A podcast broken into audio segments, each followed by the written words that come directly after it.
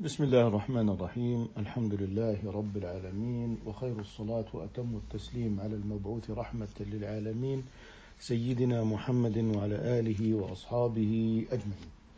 ما زلنا مستمرين في حديثنا عن حجية ما ليس عليه العمل، وأن العمل على خلافه، بمعنى أن السلف فهموا من هذا النص المطلق أو من هذا النص العام الذي هو في أمور التوقيف، توقيف شرعي الطلاق ثلاثا وإن لم يكن تعبديا، أو ما كان من التعبدات كرغيبة الفجر ركعتين مثلا، وأن الوتر ركعة على سبيل المثال.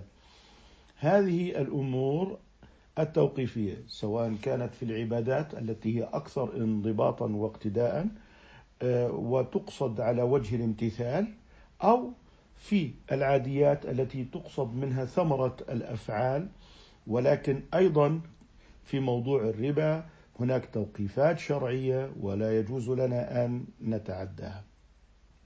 فنقول إن الصحابة رضي الله عنهم تعاملوا مع الذهب سواء كان مصوغا أم كان مسكوكا أم كان تبرا أم كان يعني على شكل قطع وسبائك، تعاملوا معه على أنه أثمان ولا يجوز بيعه ببعضه متفاضلا، سواء كان على وجه كونه نقودا مسكوكة أم لا.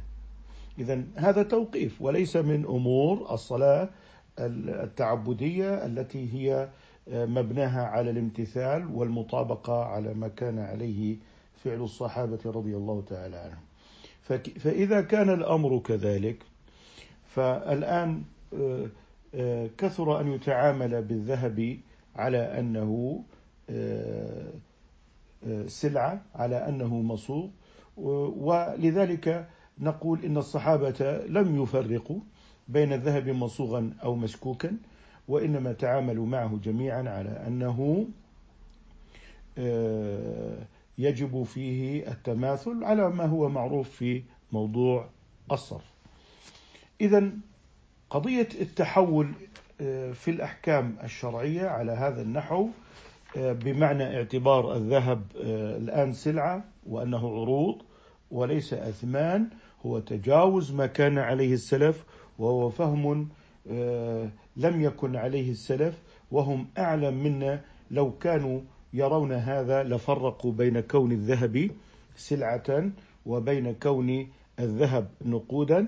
وعندئذ نقول إن هذا الذي فهم من قول رسول الله صلى الله عليه وسلم ما لم يفهمه السلف، مع أنه كان حاضرا في عهد السلف، وإنما اخترع عرفا حاضرا وقضى به على عمل الأمة وعلى فهم السلف وعلى نصوص الشريعة، من باب سيادة الواقع وتحكمات الواقع على أدلة الشريعة، وتنزيل الواقعات على الأدلة بدلا من أن تنزل الأدلة على الواقعات.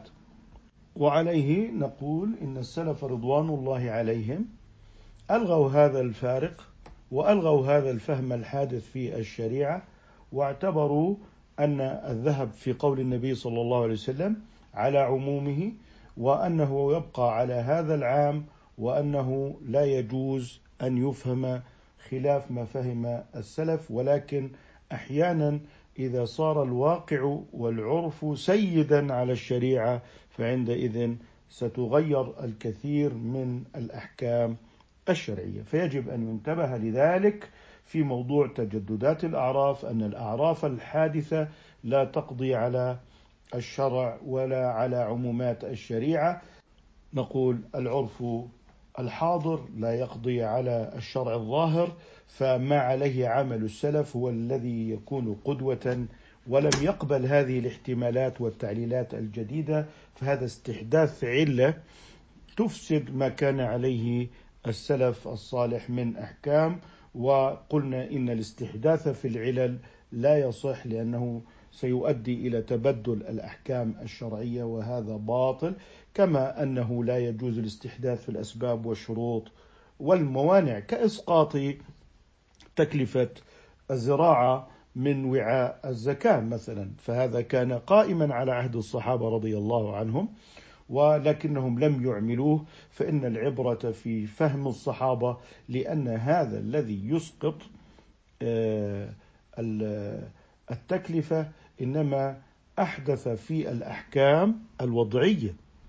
فقد انعقد سبب الزكاة وانعقدت الشروط، وجاء هذا الإنسان ليحدث مانعا وهو التكلفة، فجعل التكلفة مانعا من الموانع، ونحن نعلم أن يعني الموانع والأسباب والشروط هذه وضع إلهي، ولكن غلب على الواقع الجديد أنسنت الشريعة مع الأسف الشديد، وغياب المناهج الفقهية الأصولية التي تحمي هذه الشريعة من التبديل، فاعتبر التكلفة مانعا وأراد أن يسقط الثلث وأن يستحدث ثلثا جديدا، وعند ذلك نقول له ما دليلك أن تسقط ثلث التكاليف أو ثلث المزروعات أو ما إلى ذلك، نجده أنه بعدما خرج من حد الشارع لم يعد له دليل على حد يحده في هذا الموضوع، لأنه أحدث مانعا جديدا لم يكن موجودا في السلف رضي الله تعالى عنهم. وهنا نؤكد على موضوع عمل السلف كعمل الصحابة والأمة على زكاة عروض التجارة، وإن كان فيها من أحاديث ضعيفة فإن العبرة بالعمل، والأحاديث الضعيفة يعني لو أنها كانت غائبة فإنها لا تعكر على عمل الأمة، لأن المتيقن والمعمول به عند السلف من الصحابة والتابعين، وقد أجمعوا على زكاة عروض التجارة. ولذلك يعني عندما يتحول الأمر إلى حالة الورقيات وتقليب الصحف والأوراق، عندئذ يأتي هذا القارئ المعاصر فينظر في هذه الأوراق على أنها هي أدلة الشريعة المحكمة، ثم يأتي إلى وهي في الحقيقة لها احتمالات كثيرة، ويعين هذه الاحتمالات فعل السلف وعمل الأمة، فتراه يعني أخذ بهذه المتشابهات في كتب الرواية وعطف بهذه المتشابهات على عمل الأمة، وقال لا دليل على زكاة عروض التجارة على النحو المجمع عليه، أو لا يوجد الحج مفردا، مع أن الصحابة حجوا مفردا، وهذا ثابت بالعمل في المذاهب. ولذلك نقول إن الحالة التي حصلت في الفكر الديني المعاصر بعد انشقاقه على عمل الأمة في المذاهب المتبوعة، تحير في ظواهر النصوص الشرعية وتكاثرت عليه المتشابهات، وهو بيده قد نقض محكم العمل في المذاهب المتبوعة المتصلة السند عملا وفهما بفعل الصحابة رضي الله عنهم والتابعين، ثم أراد أن يفهم التدين من خلال هذه الروايات والتي حولها إلى قصص وحكايات، بدلا من أن تكون أدلة متشابهة إذا ردت إلى العمل أصبحت محكمة، فألغى المحكم وتنكب المحجة البيضاء مع الأسف الشديد. وما الذي دعاه إلى هذا إلا أنه يريد أن يكون مقتنعا بهذا التدين الذي يتدين به، فأصبحت القناعات الشخصية متحكمة على محكمات عمل السلف رضي الله عنهم، مما لم يحكى بقول إنما هو وارد في المدرسة الفقهية التي هي العملية من الصحابة، وورثت الصحابة من التابعين والتابعين الذين تبعوا التابعين في هذا، فهذا هو العمل المتصل الذي لم يختلف فيه العلماء في وجوب زكاة عروض التجارة. إذن نحن إشكاليتنا هنا أمام الشروخ العمودية والانشقاقات الدينية المعاصرة، ليست في حكم بعينه أو شخص بعينه، إنما هو عدم فهم العمل المتبوع والسنة العملية المحكمة التي يتحدث عنها الشاطبي، وهي عمل الأمة والذي جعله دليلا للأدلة. يعني لاحظوا أن الإمام الشاطبي هنا في كليات الأدلة لما تكلم عن اللغة ويتكلم عن العمل ويتكلم عن المعنى المتواتر، إنما هو يتكلم عن أدلة الأدلة، بمعنى أن الكتاب والسنة أدلة، لكن هناك أدلة الأدلة للكتاب والسنة. من أراد أن يمسك بالكتاب والسنة في الروايات فعليه أن تكون هناك مقدمات له تهديه في فهم هذه الأدلة الإضافية التي سماها بالأدلة الإضافية.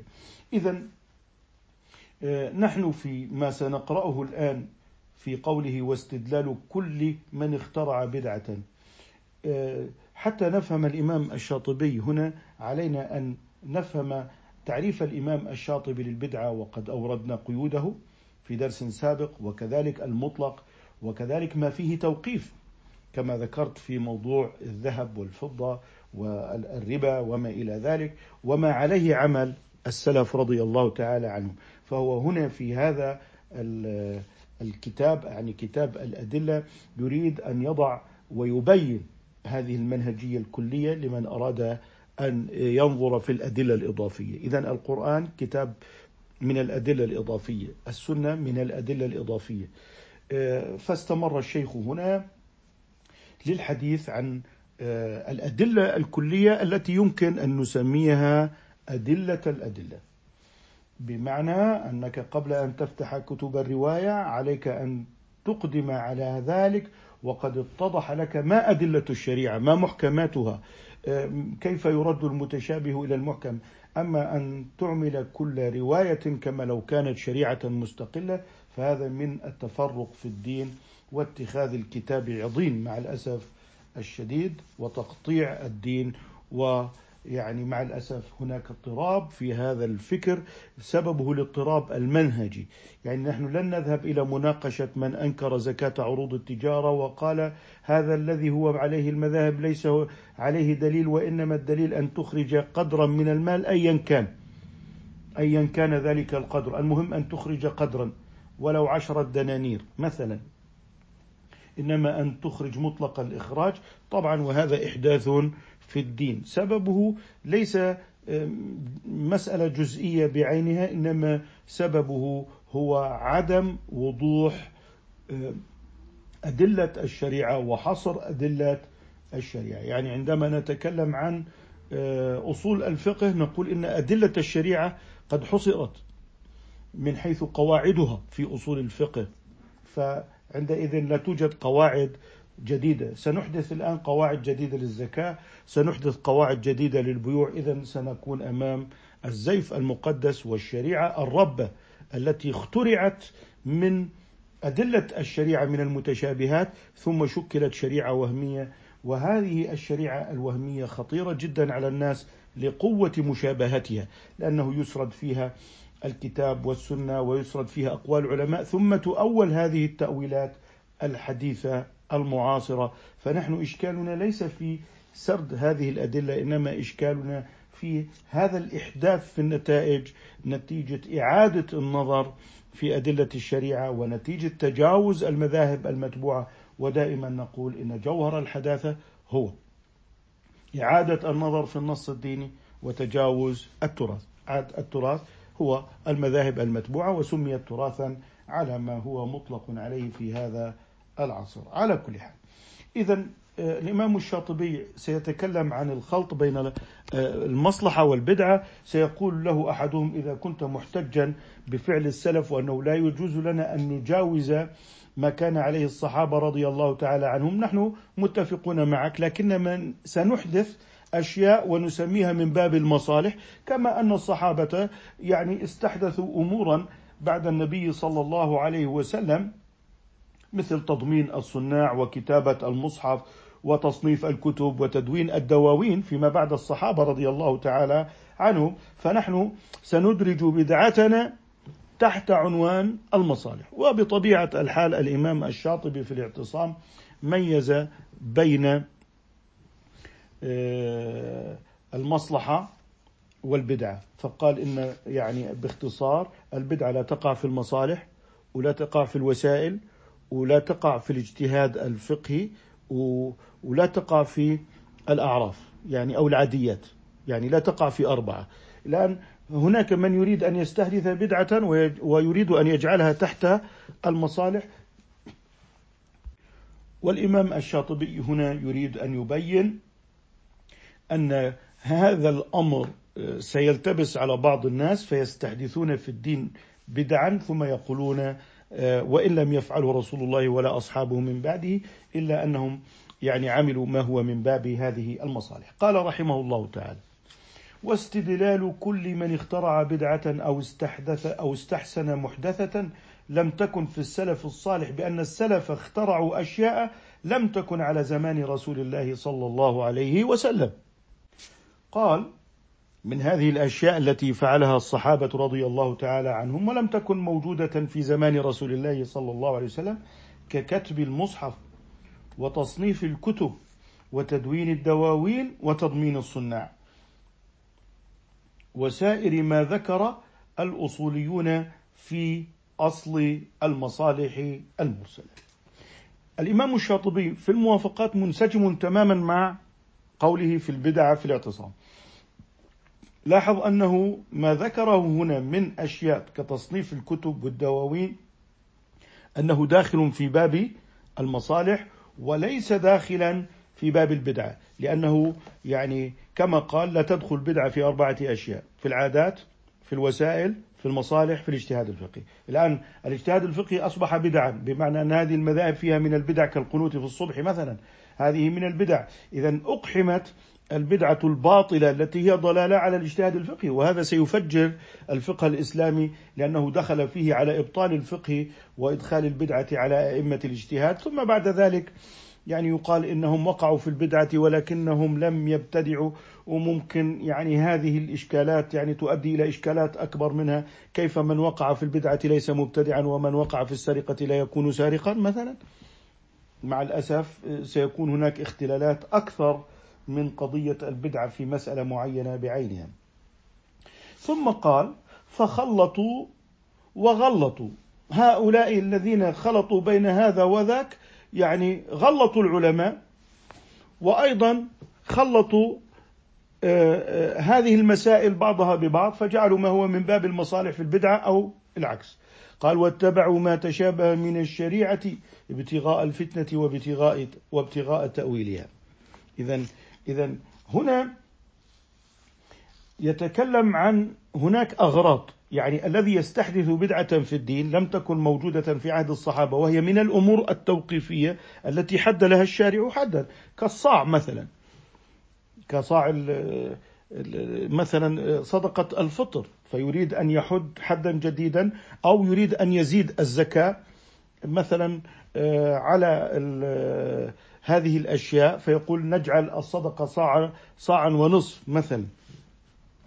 فلذلك في هذه الأمور عندما يريد أن يغير على مقادير الشارع، على ما عينه الشارع في العمل وإن كان مطلقا في القول، في أمور توقيفية لا اجتهاد فيها، فجاء العمل فيجب علينا أن نتقيد بالعمل. يعني الرسول أمر بالصاع، لكن ما مقدار هذا الصاع؟ أخرجه مالك رضي الله تعالى عنهم، وقال لهم: هذا الصاع الذي كان يكيل به الصحابة رضي الله عنه. فلما رآه أبو يوسف من أصحاب أبي حنيفة رجع إليه. لماذا؟ لأنه ظهر له العمل. لاحظ، كان قد تشابه عليه في موضوع المقادير لأنه لم يرى العمل في الصاع، فلما ظهر العمل بالصاع لأبي يوسف تمام رجع إليه، لأنه رآه محكما لا يقبل البحث والمناقشة. فهذا هو المقدار الذي أخرجه السلف. إذن لاحظ الإحكام في العمل، أن العمل محكم يرد إليه الاختلاف.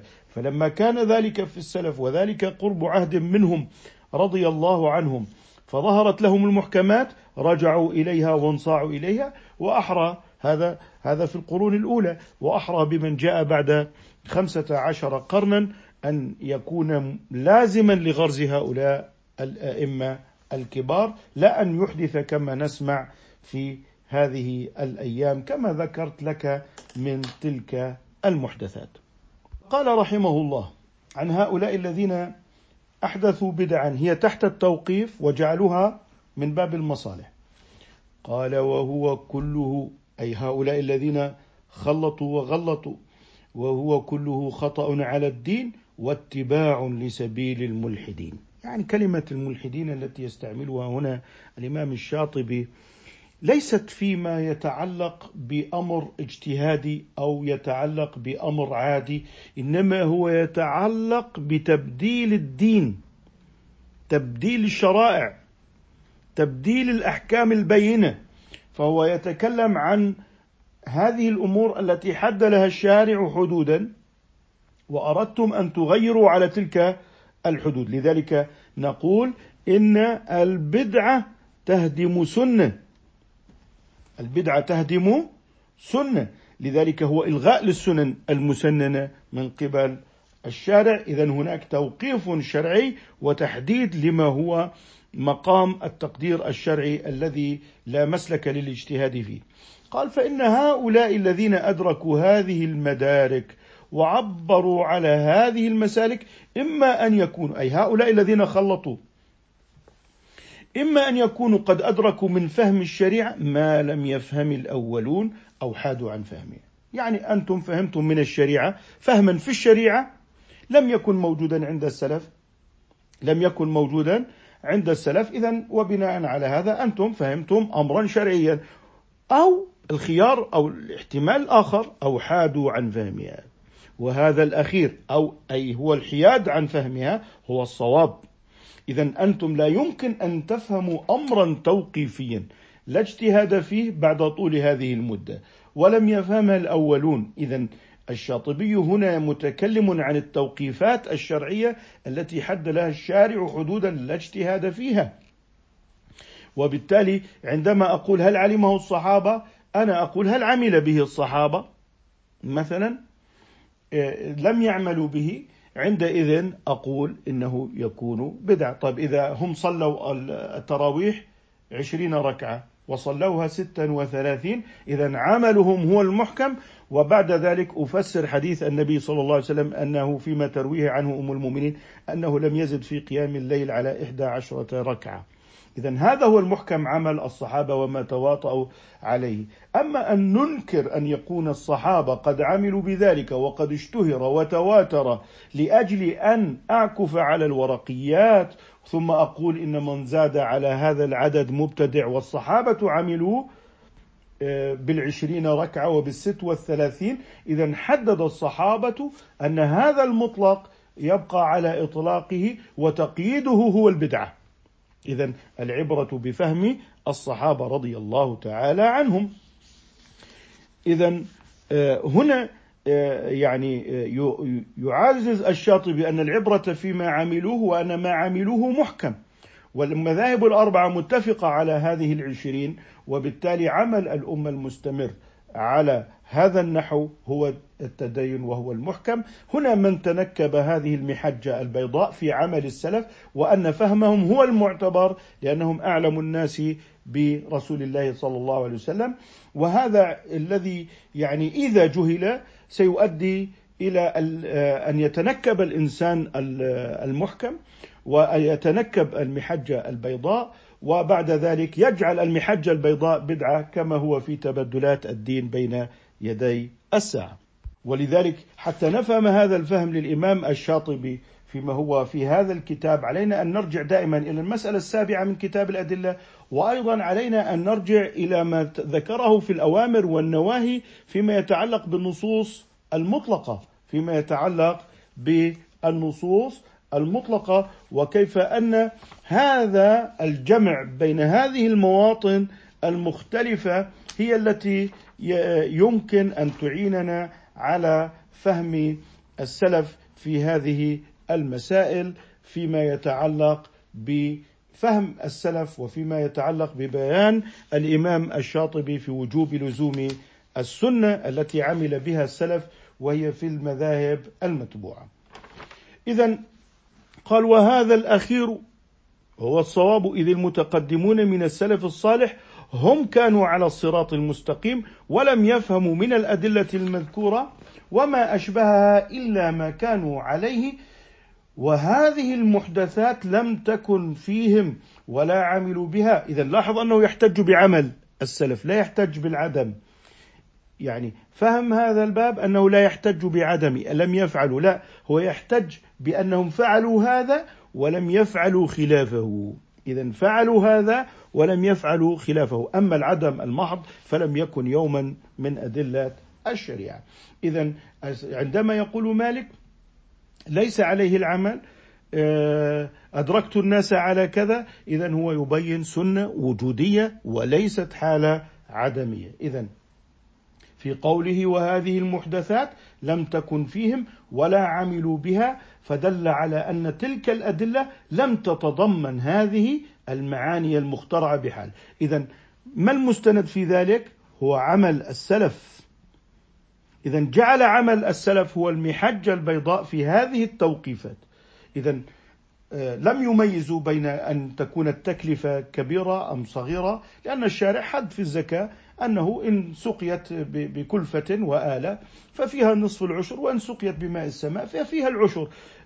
إذا هنا تقسيمات أنت زدت من عندك لم يفعله السلف، وهذه الحالة التي تأتي بها هنا مع الأسف الشديد إنما هي من تفكيرك أنت ومن رأسك أنت، اللي هو التفكير العنكبوتي الذي ترى العنكبوت في على الجدار يمسك بالجدار بقوة ولا يذهب كما تذهب النحلة إلى الأزهار وتمتص الرحيق، إنما يعني هذا جدار صلب، ثم تجد أن هذا العنكبوت يخرج من رأسه هذه الخيوط. إذن هذا هو التفسير العنكبوتي للنص، التفسير العنكبوتي للنص، بمعنى أن هؤلاء يظنون أن ما يخرج من رؤوسهم هو الدين، مع أنهم ممسكون بالكتاب والسنة ويرفعونهما شعارا، وإعادة النظر في النص ومجانبة عمل الأمة وعمل السلف في المذاهب المتبوعة، بل ومحاربتها تحت يعني شعار محاربة التعصب الديني، وأنك مجرد أنك تقول أنا شافعي أو مالكي أو حنفي أو حنبلي فأنت متعصب بمجرد ذلك. ما هو عدم التعصب؟ هو الانفتاح، إنك أنت تعيد النظر في النصوص وهذه الكتب واستعمال المصادر الفقهية وعمل السلف على أنها مادة خام لما سيخرج من رأس العنكبوت لاحقا مع الأسف الشديد. وقد ذكرت فروعا أمثل بها على التفسير العنكبوتي للنص. أما المجتهد فهو الذي يعني يستقرئ أدلة الشريعة وحصر أدلتها وأعمل النظر فيها ورجع إلى المحكمات كما هو في عمل السلف. قال وصار عملهم أي عمل السلف بخلاف ذلك، أي بخلاف ما فهمه ذلك المفكر الجديد أو المجدد الدين المعاصر. قال وصار عملهم بخلاف ذلك دليلا إجماعيا على أن هؤلاء في استدلال من هم في عملهم اللي هم السلف، بخلاف ما ذلك اللي هو الفهم العنكبوتي، اللي هو فهم العنكبوت المعاصر الذي أبطل الزكاة باستحداث مانع جديد، أو أنه أوجب الزكاة بدون سبب موجب. يقول لك أنت عندك فيلا بمليون عليك أن تخرج زكاتها طيب بالإجماع أنها المقتنى لا يعني يزكى، ليست معروضة للبيع، إنما هي مشغولة بحاجة ساكنها. قال هل يعقل أن يكون هناك أرض ب10 ملايين لا تزكى، وهذا الذي في جيبه 10,000 صاحب الدكان يزكي؟ هذا لا يعقل. إذن هنا استحداث أسباب جديدة، أنه كثرة سعر وثمن المقتنى يجعله يعني مما تجب فيه الزكاة. إذن هذا المنطق الفكري المعاصر الذي يتحدث بما في نفسه ويستغرب على الشريعة ويستغرب على إجماعاتها، أوجب الزكاة فيما لا زكاة فيه. أيعقل قطعة أرض ب10 ملايين لا تزكى؟ كيف؟ إذن هذا غني، إذن عليه أن يزكي. طب هذه أرض مقتنى وليست معدة للتجارة، فهي حكم المقتنى. وكذلك هذه الفيلا الكبيرة أو القصر هذا حكمه حكم المقتنى، لا إذن ينمو سعرها، لكن نية المالك ليست التجارة، ونحن نربط أن التجارة تكون بنية من الإنسان، وهي المميزة بين القنية والتجارة. إذن نحن أمام حالة من الاستحداثات في الدين بسبب استغراب المفكر المعاصر وعدم انضباطه بأسباب الزكاة وموانع الزكاة وشروط الزكاة، فراح يستحدث في علل جديدة، وهذه ستبطل أحكام الأمة السابقة. فإذا أنا أوجبت بناء على غلاء الثمن وقلت ولو كان مقتنا فإنه تجب فيه الزكاة. إذا الأولون لم يخرجوا زكاة أموالهم وكانوا فساقا. إذا أنت رجعت على الأمة بالتفسيق لأنها لم تزكي ما وجبت فيه الزكاة بحسب رؤيتك أنت. إذا المحجة البيضاء هي فيما عليه العمل وفيما عليه الأمة وفيما هو عمل متصل من لدن الصحابة إلى يومنا هذا في المدرسة الفقهية المتبوعة. ولاحظوا أن الإمام الشاطبي هنا معول في ذلك على عمل الأمة في مذاهبها المتبوعة وفي ما فهمه السلف، وليست حالة حادثة تريد أن تستغل هذا الكلام الذي هو في التوقيف ثم تأتي إلى العدم المحض وتعيد إحلال العدم المحض محل عمل السلف ويقول لك لم يفعله السلف إذا هو باطل، دون تمييز أن يكون هذا من العمل وجرى على خلافه هؤلاء المحدثون أو هو من عمل السلف. وبالتالي كل من قال لي هذا ليس عليه العمل سأقول له بين على ما كان العمل.